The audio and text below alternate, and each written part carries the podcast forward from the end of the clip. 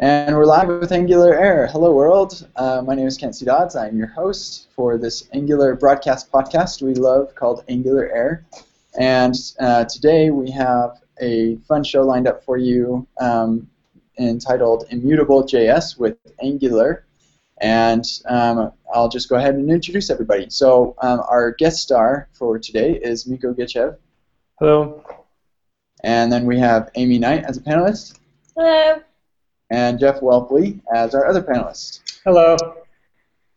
And um, so just a few quick announcements. Uh, don't forget, during the show, you can ask questions with the hashtag NGAirQuestion on Twitter. And at the end of the show, we will look at that hashtag and answer your questions. So, yeah, do that. Um, also, next week, our show is on the um, 29th, just a week from today, on Angular Connect with Pete Bacon Darwin. Uh, and so, yeah, it's just going to be a, a, primer for the conference we're really excited about. Um, so, tune in, same time, same place there. And as always, follow us on Twitter and Google Plus to keep up to date with the latest and greatest from Angular Air. So, um, yeah, let's just go ahead and, and, jump in. We're talking about immutability, uh, specifically immutable JS, but we might get more. I, I, think that it's good for us to kind of get more into the concept of immutability in general. Um, so, um, Minko, do you think that you could just give us a quick rundown of what uh, what is immutability and why is it awesome? Yeah, sure. So um, an immutable object basically is an object which cannot change. And uh, it sounds super impractical for sure because we are creating objects and we cannot change them. However, uh, this has some broad applications in concurrent programming. For example, if we create objects which we cannot change, we cannot uh, leave these objects in uh, inconsistent state by touching them from multiple threads. However, in the case of uh, Angular, um, I guess we're going to talk about some more the functional aspects of immutability, the, the functional gains we get by the immutable objects. So uh, basically, the immutable objects, they cannot change, and when we want to apply any modification over an immutable object, for example, if we want to append an item into an immutable list, we will get a new list with the with uh, the modification applied. So the initial list will stay untouched. That's basically what's an immutable object. Yes. So the pre-optimizer in me is is screaming like, "This is so bad for memory management! Like, why would you ever want to do this?" Um, so can maybe you describe some of the benefits of this uh, approach? Yeah, sure. So it's not that bad for the memory management because they are not. Uh, so basically, the libraries which implement some immutable data structures, they are not implementing them by copying the entire data structure. They are doing some smarter things with uh, persistent data structures. We can talk about them a little bit later, I guess. But uh, in functional programming, uh, immutable objects help us basically to be able to develop pure functions and to not have any side effects this way. So basically, in the purely functional programming languages, they are famous with the fact they the functions they do not produce any side effects. So, for example, uh, these functions are called pure functions, and uh, one uh, such function basically, when it is called with the same set of arguments, it always returns the same result, and uh, this can gain a lot of benefits in by uh, helping us do a lot of optimizations when creating the user, user interface of our applications by creating components which are actually pure functions. Okay, so uh, I think you kind of described this a little bit, but I, I think it's a valuable uh, point to make clear is that um, the um, the idea of functional programming has kind of um, come into JavaScript a lot more recently, and um, just in its simplest form, from my understanding, the definition of uh, like functional programming is uh, it consist or it um, consists of functions that are uh, called these pure functions, where they um, take one input and always return the same output, regardless of any sort of global state at all. So they they don't respond to global state, and then they also don't um, perform any side effects. Um, and so this there are a lot of benefits to this, um, and I, I think uh, immutability kind of helps with this functional paradigm. Is that uh, correct assessment? Yeah. Yeah. Yeah. Most people who use Angular, I would wage Angular one for sure, are used to mutable objects. That is kind of how uh, the default digest cycles or the default dirty checking is set up that people just change objects on the fly and then um, you know everything gets notified of that, right? So if you when you kind of talk about uh, the, the, ability to use it in functional programming and that type of thing, I, I think uh, people that I know of that are just used to Angular, Angular 1 don't necessarily understand why that's actually beneficial. Like it, it, because it, it does force you to program differently. So maybe you can dive just a little bit deeper into you know, me as an Angular developer, you know, what would entice me to try this kind of somewhat major paradigm shift from what I'm used to? Basically, you can easily do uh, reach this paradigm shift by start using React for a while or play with Angular 2, maybe. Um, but I guess React will be the best uh, possible case to the best thing to start with. So if you start using uh, React, uh, all these components, they could be built as pure functions, as I said. So basically, they receive some inputs. Basically, basically all these all these uh, components they can accept inputs uh, with properties. We can think of these components as, uh, for example, the HTML5 uh, range component, where we can pass the different ranges through properties.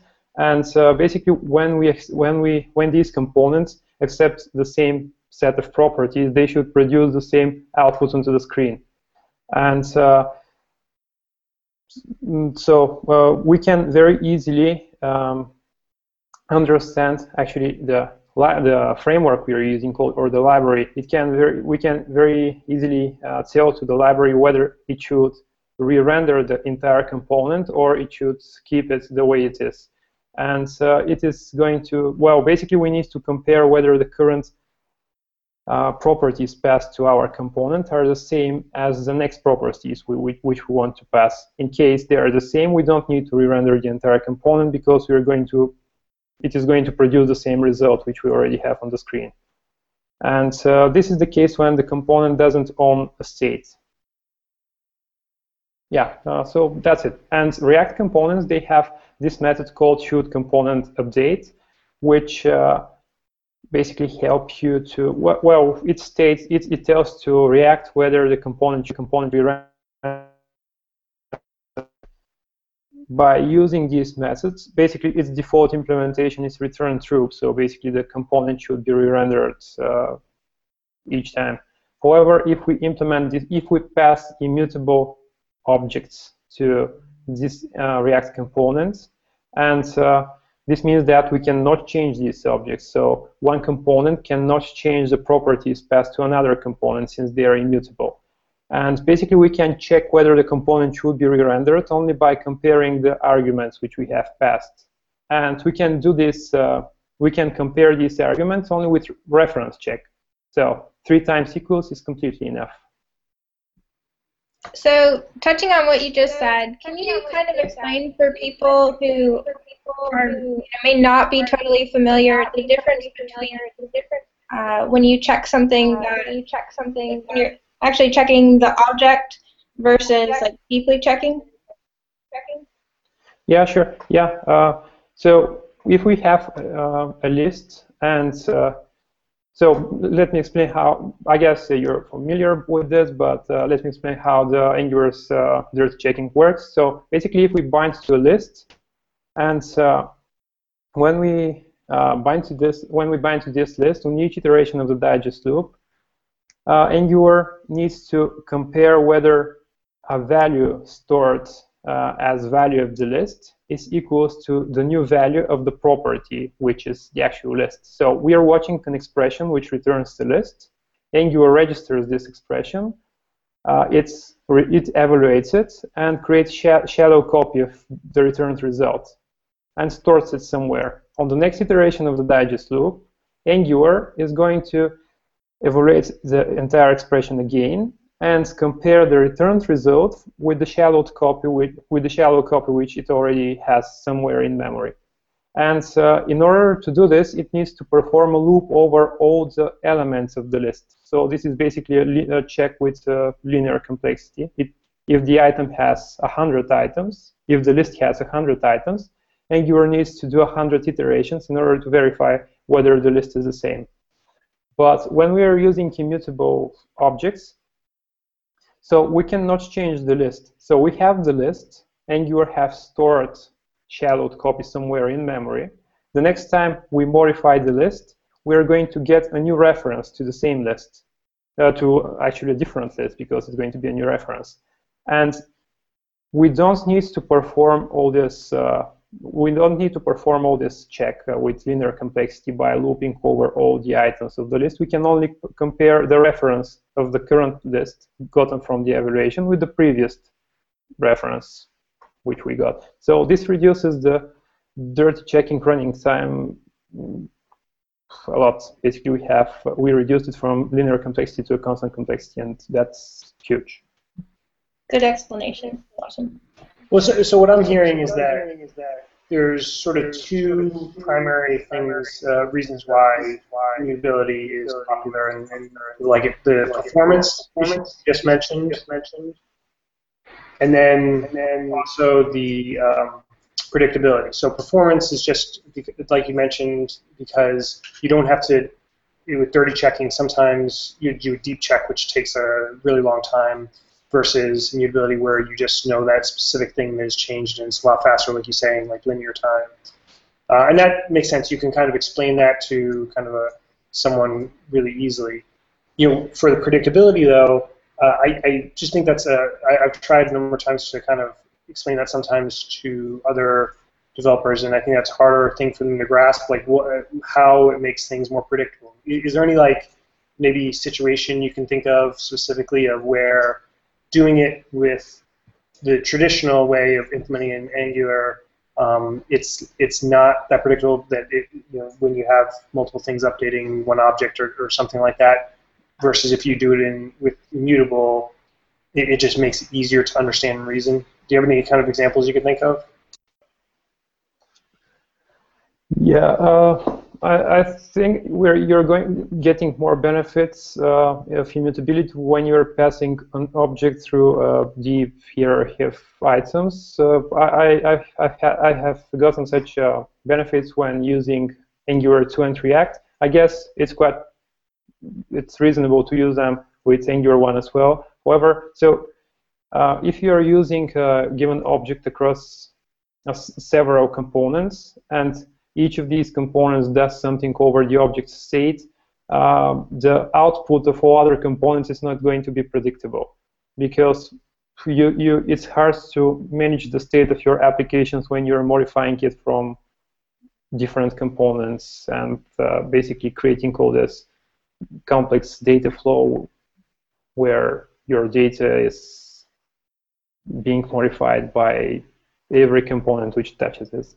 And when you're using immutable data structures, you're just passing the objects to given component, it, it, given directive, for example, it uses it somehow, but uh, it is only a consumer of the data it's, it gains. It is not. It doesn't modify it, it anyway. So it's it gets uh, easier to reason about your the state of your application. So I wanted to ask a little bit, um, get into some of the details of um, immutable JS and kind of uh, what the API is like, what the development experience is like uh, using immutability in your application, um, because most developers, especially Angular developers, are used to mutable objects, and that's just kind of the natural thing. Um, that's you know what we do day to day. Um, so how, how does our development change when we're using um, immutable objects and program, programming with immutable, immutability in mind, and uh, specifically uh, like immutable or yeah immutable JS, uh, the API for that. So like I'm, I'm used to using objects and arrays. Um, how is that different? Yeah, the the biggest difference for sure is that when you push an item into a list, the list, the initial list is not going to change. Uh, you're going to get a new reference to, to, to basically to the list. And uh, the interface of Immutable.js, it is a little bit uh, different from the standard API we're used to. However, there is um, an alternative to Immutable.js called uh, Seamless Immutable, I think. It's on GitHub. So basically, it is backwards compatible with the JavaScript arrays and objects. Maybe they're going to be easier. Well, basically, we want you won't have to look at the API of the library when you want to do something which you're already, already familiar with with the standard data structures in JavaScript.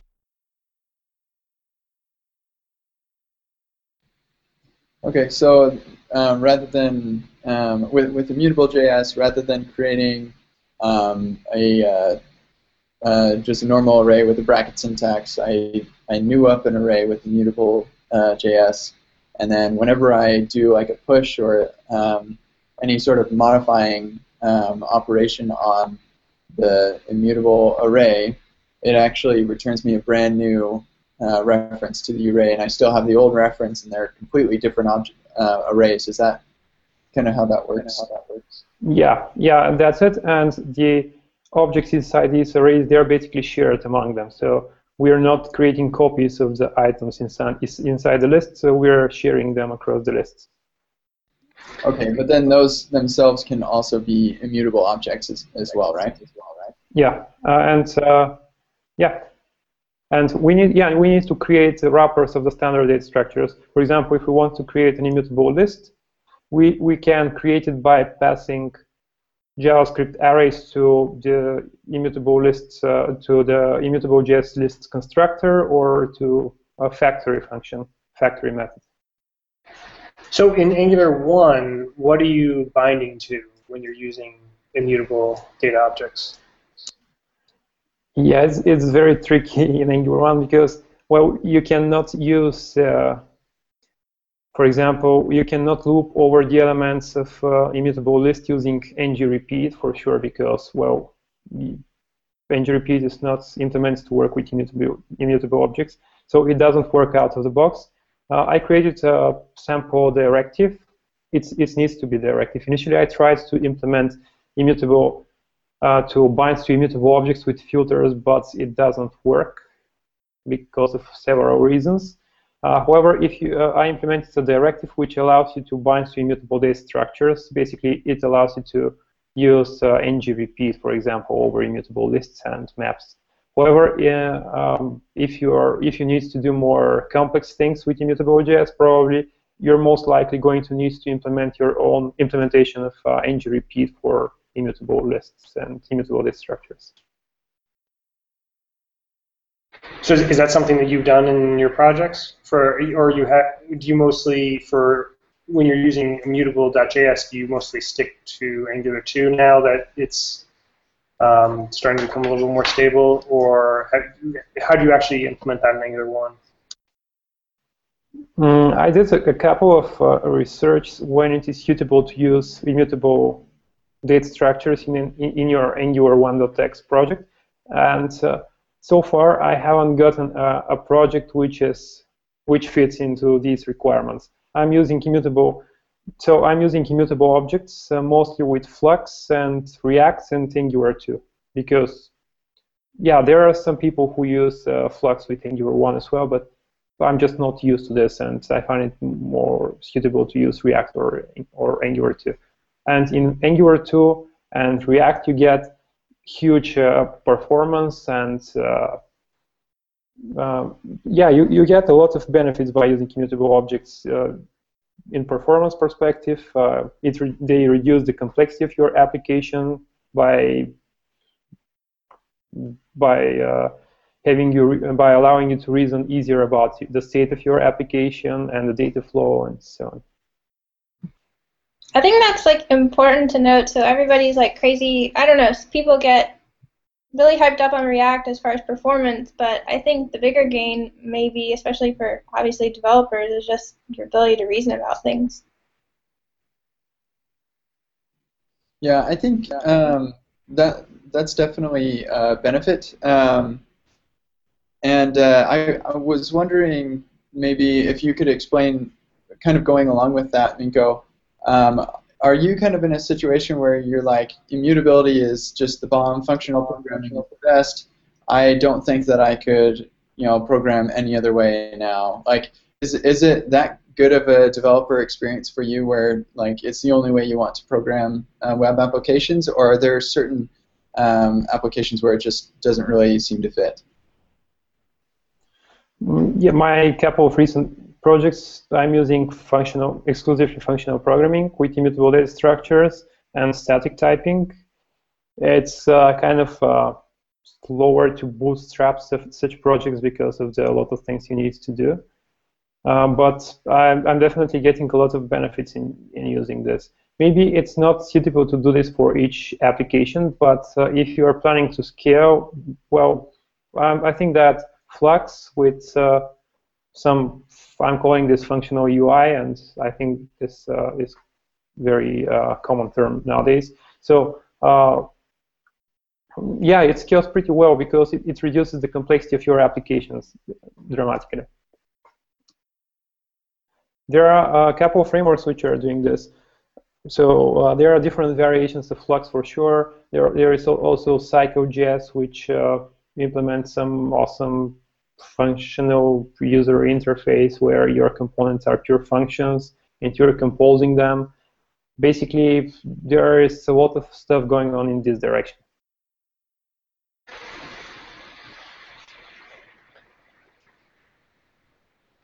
So you mentioned Angular 2. Um, maybe you want to talk a little bit about how exactly immutability fits into Angular 2. Uh, yeah, sure. So we said we already said how uh, immutability fits in Angular 1. Basically, it, it, allows you to reduce the running time of your digest loop by performing reference check instead of looping over the entire collection. Uh, so we are getting boost some performance boost by uh, reducing the running time of the digest loop. However, in Angular 2, well, the Angular core team, they did a huge amount of work in order to optimize the digest loop. Uh, they have their different change detection strategies, like the JIT change detection, which generates code runtime and other fancy things. Uh, they also reduce the, so we don't have TTL. With the the digest loop is uh, run only once, so you don't have multiple iterations. And so, well, the digest loop is already very fast. So the only thing left in order to optimize our to optimize it is to not perform it, right? So that's the only thing you, can. Oh, and uh, Angular also moved the digest loop into separate thread by using web workers recently. I think Alpha 37 was the first, or 36 was the first alpha release which supports this.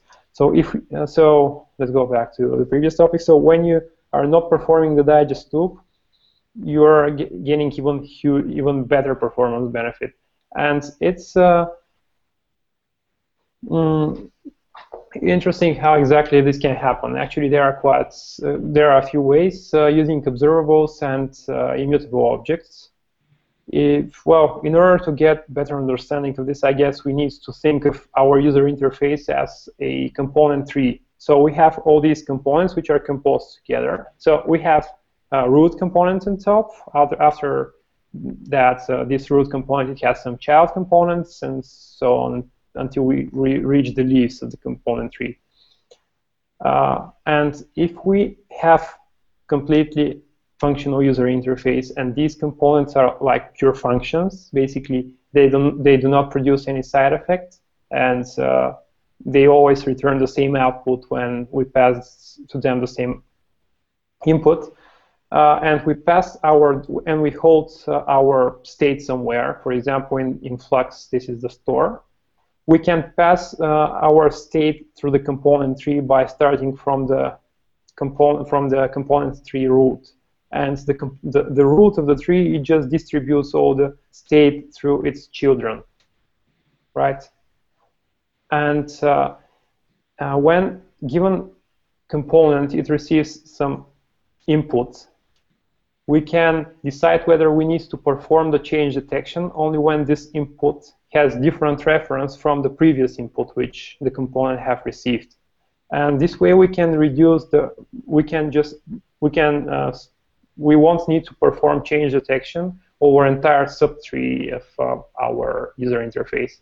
And uh, actually, Victor Savkin from the core team, he described this idea pretty well in a blog post he wrote a couple of months ago. And uh, there was um, version, there was um, there was a feature in Angular 2 called uh, um, push, which allows taking advantage of this. However, I looked at the code base today and I didn't find it, so I'm not completely sure whether they support it. Yeah, Victor had a really good uh, ngconf talk as well. Yep. So that sounds a lot like uh, the what, what you were talking about um, with the the component tree, and um, we can um, or not run the digest on a whole subtree of that because we're using immutable objects. We checked references. Is that basically the same idea as should component update in uh, React? Yeah, I guess it looks similar. Only the the mechanisms for uh, finding the difference, well, the changed bindings is kind of different because, yeah, I, I think it's quite similar to what React does with should component updates. So actually, Patrick JS couldn't join us today, but he had um, a question that we probably should have asked because it's a little bit more fundamental. Um, we should have asked it a little earlier. But his question is, um, how is immutability related to the ES6 keyword const, and what is object.freeze? I, I think this is a pretty common misconception. Yep. Uh, well, so we so let's talk about object.freeze initially. Um, we already said that when we when we create an immutable list, only the list is immutable. So the, the items, the entries inside this list, they could be mutable. And eventually we can have two different uh, versions of this immutable list and we can modify their items. And uh, basically, we are creating a very, we are doing very, very bad thing. Well, I guess every time we do this, a little kitty somewhere suffers. That's for sure. So with uh, object.freeze, um, this uh, method comes from ECMAScript 5. We are able to make the items inside our immutable data structures immutable as well by freezing them. Basically, when we freeze an object, we cannot change it anymore. However, if we have object with nested objects inside, we are freezing only the, the parent object. We can still modify the properties of these objects if uh, these properties are other objects. So we need to perform deep freeze if we think that we need to do this. And the const keyword uh, we are creating a variable, not, not variable, we are creating a constant, and the value of this constant cannot be changed. So if we are creating the constant pi, uh, and we set its value to uh, 3.14, 15, and so on, um, we cannot set new value of uh, pi. Um, so we can do the same with objects. We can create um, a constant object called, for example, config. We can set its value to some object. However, um, we can modify this object now. So we can modify the object, but but but but we cannot set different different value to our variable to our constant called uh, config. I guess so it's totally different from um, immutability in, in the fact that it's more about immutable references or like, yeah, pointers, I guess, um, rather than what they're pointing to being immutable. So I had a question for you. Um, looks like you do a lot with Angular. You were doing a lot with Angular. You also do a lot with React. Um, do you have a specific use case when you think one is the optimal approach versus the other? Um, hopefully, it's not just one all the time. or hopefully, you're not just like waiting for Angular 2. uh, yep. Uh, Well, I guess if I have to build something, I have to build something quickly from scratch, and the application is not going to grow that much. I'm going to choose Angular 1, but that's only a personal preference. I built I built uh, big applications with Angular 1 as well. If I have to build something more complex, I would enforce. Uh, uh, I would uh, use more functional user interface only because I'm used to this. I guess for sure MVW can scale as well, but I prefer Flux for such cases.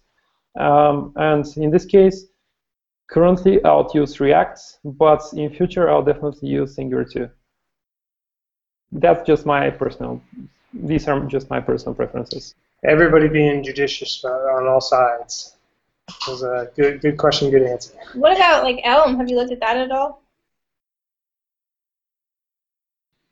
Uh, sorry? What about Elm? What about Elm? Looked at that at all? Uh, Elm, the language. Yes. Yeah, it looks it looks awesome. I like Haskell, and Elm is written in Haskell. Elm looks looks super awesome, but uh, I haven't got the chance to use it in production because it's well, it's kind of uh, dangerous to enforce it, and you need, yeah. Seems like there's just like a common, I don't know, everyone's kind of going in the single direction, so.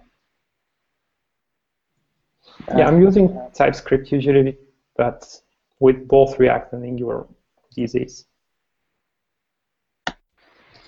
So in Angular 2, there's also um, another popular library besides you. So definitely, uh, at least according to the recent Angular survey, a lot of people are using Immutable.js for sure. Um, but even more people are using RxJS and kind of observables. Can you talk a little bit about, well, number one, I guess, whether observables and Immutable.js can kind of like coexist at the same time in like different places uh, as far as in Angular 2, or whether you think it's like one or the other. And if it's one or the other, you know, what use cases would you use? Uh, would you think people should should use one versus the other? Yeah, I would use uh, RxJS for sure. So I guess I would not use it directly in my view, but there are some some uh, services which communicate with the backends. And for example, if I communicate with my backend through WebSockets, RxJS is perfect, uh, perfect fit for this because uh, on each uh, WebSocket message I'm getting a new events, and that's super awesome. Well, I can wrap my WebSocket inside some observable. Mm, I can reach some very good performance benefits by using observables in my view as well. I'm just not a big fan of this because of the I, I, I don't like uh, that much that many events uh, going around in my view. I just like the simple data flow, everything going from the roots, uh, reaching the leaves of the component tree. But definitely both can co co coexist. And Victor, he he did talk about this yeah, he, he mentioned the same thing about uh, the both observables and immutable JS in his talk at ngconf. And yeah, maybe you can reach even bigger performance benefits with RxJS in your view. I'm just not that big fan of it because of the tangled data flow. Yeah, I mean, I, I, think the thing, just to close out that point, um, I think the thing that both Victor and um, during one of the keynotes they talked about was that as far as performance goes, you know, both are really fast when you're using observables or immutable, but uh, immutable is linear, uh, or uh, you know, it's it's order O of one or whatever, con constant time rather, because of the fact that you know exactly what's what's changed um, ahead of time. So I, I think there is some slight, I mean, it's it's both of them are fast, so you probably will never notice the difference as far as that. But um, yeah, it, it's probably going to be more come down to. It sounds like from what you're saying, a style thing that, in your view, like there are people that are still used to that more traditional uh, reactive type of mentality because that's kind of what Angular was built on, and they'll probably stick more to observables um, but people who are more of the React JS mindset, uh, you know, and, and the benefits of the predictability and that type of thing, will uh, start to use immutable JS. So it's, it's cool that they have both options available. So I've got a question that's sort of related to immutability, maybe a little bit more related to functional programming in general.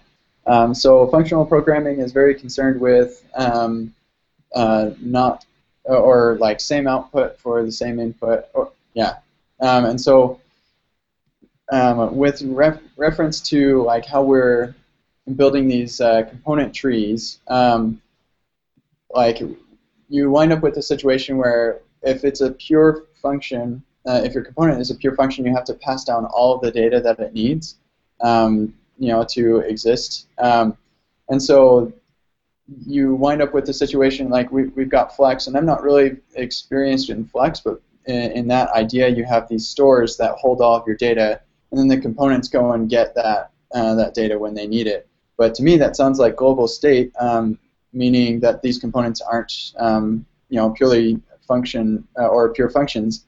So is um, am I just misunderstanding uh, functional programming paradigm, or is are we just making kind of these trade-offs so that we don't have to drill holes all the way down to the to the leaves of our, our component trees? Well, I think of the store more like uh, the what, like the arguments we pass to the component tree. Basically, the entire component tree is a function, and we pass to this function the store and the the thing which our component tree produces, the output, is the UI. And I think of the store more, more like the parameters, more like the arguments we pass to this function. I see. So it's not, it's not, it's not the individual components that are function or pure functions themselves. It's the entire application that is a single pure function, and then it's composed of these components that reference the global state of the of this single pure function. Yep. Uh, yeah. Okay, I think I'm okay with that. I need to play around with it a little bit more, but cool. Um, I, I think that we've uh, asked everything that we were thinking about uh, talking about. Is there anything, Minko, that you wanted to bring up, or anything else, uh, uh panelists, that you had to you wanted to bring up before we go into our Q and A? I have one, one last question, uh, sort of related to the uh, uh, React versus Angular thing as well. So there was an article that came out uh, last week, I think it was, of using React within Angular 2, and of course you can always do that type of thing. Uh, but I, I, was curious whether, um, the, given the fact that you can now use immutable directly in Angular 2, do you see any use cases, Minko, for why you would want to actually do that, like uh, actually integrate the two frameworks? Other than just kind of like an experiment like this this guy did for his blog post. Yeah, yes, I would. Uh, I would use this uh, for the tr for transitioning my, my the, the view of my applications from React to Angular 2. So I'm using Flux. I'm using some dependency injection brought by Angular 2. And the only thing left in order to complete my transition to Angular 2 is to rewrite my components and turn them to um, React to, uh, Angular 2 components. Gotcha. Cool. Thanks. Uh, and uh, Amy, have you used Elm in production? Have you played with it? Um, I so I work with a mentor who he kind of walked me through one of his Elm apps that he was building. So I haven't done it specifically other than kind of looking through his, but it definitely. So I am um, more new to programming, and even from a newer person's perspective, I thought it was extremely approachable and definitely want to play with it more. Yeah, I have such plans in future as well. Cool. Um, I've also peeked into Elm just a little bit, and it looks interesting. Um, but uh, yeah, there's just so many things to do. Uh, you can't do them all. It's crazy. Um, okay, cool. So I think uh, I'm going to ask our viewers to ask a question on Twitter with hashtag ngAirQuestion. We have none. Um, and so if you are interested in asking a question, now is the time. Um, but uh, we'll just go ahead and dive into tips and picks, and then I'll check the questions again. to see if anybody has asked a question. So Jeff, would you like to hit us off there? Sure, sure. So I have uh, two picks this week that I've been meaning to pick for a while, and I keep forgetting. Uh, so my first pick is my older daughter, Madeline Gale, and my second pick is my younger daughter, uh, Angelina Elizabeth. So they're they're great, and uh, I tell them every week that I do this podcast, and then they want to see me, and they ask me to like give them a shout out and that type of thing. Um, so this is the shout out. So what's going on? That's it. Nice. Family focused picks. I've got a family focused pick too. so, uh, Amy, why don't we go with you next? Okay, I think I picked this a while back, but uh, we were kind of chatting amongst ourselves last night in uh, our own uh, hangout, and uh, I was frustrated with people who were not really understanding promises. So I'm going to pick another, uh, like I said, I picked this a while ago, but it's another blog post, and if you haven't already looked at it, you should look at it. It's called We Have a Problem with Promises. It's not with Q, so um, it's not Angular specific, but it will give you the gist of the right and wrong way to use promises. So if you haven't already looked at it, go look at that article again. And then my second pick, um, I'm going to pick standing. So I'm standing right now, which is why if you're viewing this on YouTube, I might look a little off. But, uh, you know, programmers tend to sit all day, so my pick is standing because it'll make you feel way better. that's it for me. Cool. Sorry, sometimes Hangouts doesn't let me mute very quickly. It's really, really annoying. So if you work at Google and you work on Hangouts, um, give us a little bit more love. um, okay, so I'll, I'll go ahead and give Patrick JS uh, pick uh, here really quick. He created, he's, so Patrick JS is with Angular uh, class, and he created a new repo on GitHub um, called Awesome Angular 2 and it's uh, just an awesome list if you're familiar with those. Uh, list of really awesome resources for Angular 2, and my, oh my, it's a long list. So uh, go check that out. It's um, github.com slash angular dash class slash uh, awesome dash angular 2. Um, so that is Patrick's picks, um, and I'll go ahead and give mine, and then Minko can give his. So my first pick is um, a call for contributors. So I am the uh, author and maintainer of Angular Formly, and um, it's a considerably uh, big or like well-used project. Lots of people use it and love it, um, myself included. But I am kind of swamped with life right now and could really use some help. So if you are interested in maintaining a library that lots of people use and find very valuable, um, and especially if you use it, um, then I would really appreciate you checking that out. So it's uh, github.com slash formly-js slash angular-formly slash issues slash 481. So, or you can just like Google Angular formly and look at issue 481.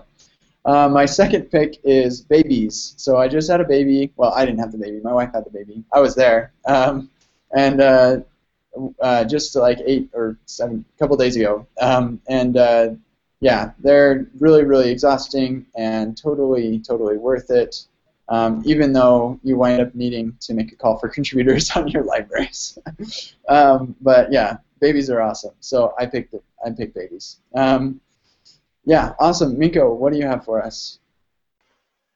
Yeah, I watched a very nice talk uh, by uh, Brewster Kahle about a call for a distributed web, where he shared his thoughts about moving the web from this uh, centralized architecture to more uh, distributed ones, similar to BitTorrent, and he has some awesome ideas. So that's my pick.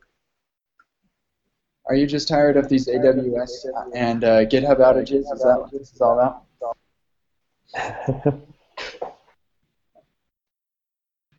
Okay, cool. Um, so I'll just uh, wrap this up. Let's check Twitter really quick. Um, no questions today, so um, I'll wrap it up with our closing announcements. Remember, next week is um, Angular Connect with Pete Bacon Darwin. We're super excited to have him on the show talking about uh, the conference that he's working with. Um, and yeah, it's gonna. I, I hear it's going to be an amazing conference with a very, very, very cool uh, party. So we'll see um, how that how that goes. Um, follow us on Twitter and Google Plus uh, to keep up with the latest and greatest. And one other announcement I wanted to make is um, I Angular Remote Conf is coming up in a couple days, like two days. Um, Jeff and I will both be speaking uh, along with several other awesome developers. And so Jeff is speaking before me. I don't know how he slid in there before me, but somehow he did. So you can warm up the audience, I guess. sure, sure. I'll try my best. but it, it, should be a lot of fun, really cool. You can still get tickets, um, and it's like it's a remote conference, so you like sit in your pajamas and go to this conference, and you can chat. And, um, I'll be there, and it'll be fun. So yeah, um, and then there was one other thing, ngconf. Um, I think you can still sign up for the lottery, but they've they've opened up the lottery, and so now um, people are starting to buy tickets and stuff. But it's still not too late, I believe. So check out ngconf. And uh, I think that is it. Um, so thanks, uh, Minko, for coming on the show. Yeah, thank you very much for having me. And uh, thanks, uh, everybody, for watching. We'll catch you next week. Bye.